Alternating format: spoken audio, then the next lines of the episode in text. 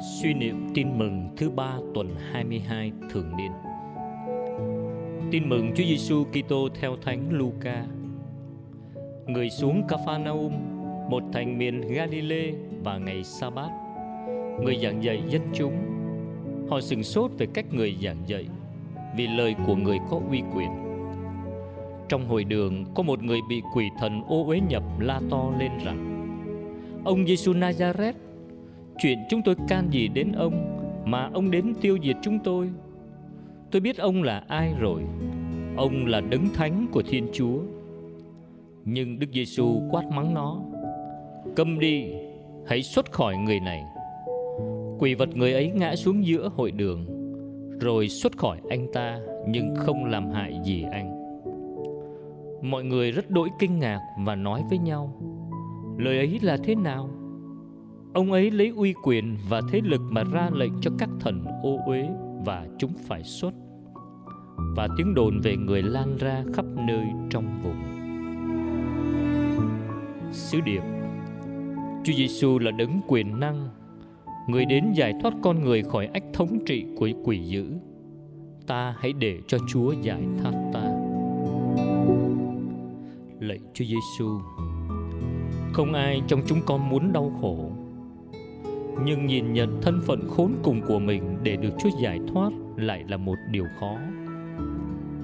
Chúa nhìn thấy con đau khổ, tội lỗi và Chúa muốn giải thoát con. Nhưng cũng như người bị quỷ ám xưa, con lại không muốn chấp nhận để cho Chúa giải thoát. Con muốn cắt đứt mọi liên hệ với Chúa. Chính quỷ dữ lôi kéo con chạy trốn Chúa thúc đẩy con xua đuổi Chúa để con ở lì trong tội lỗi và ngục lặng trong bể khổ. Lạy Chúa, Chúa đã dựng nên con mà chẳng cần có con. Nhưng Chúa không thể cứu con nếu con không muốn. Hôm nay con nhìn nhận thân phận khốn cùng của mình. Xin Chúa đến giải thoát con. Được thoát ánh thống trị của quỷ dữ để phụng sự Chúa, đó là hạnh phúc. Được thoát ách nô lệ tội lỗi để sống đời tự do thánh thiện đó là niềm vui của con. Xin chúa gìn giữ con luôn sống thánh thiện trong ân sủng của chúa.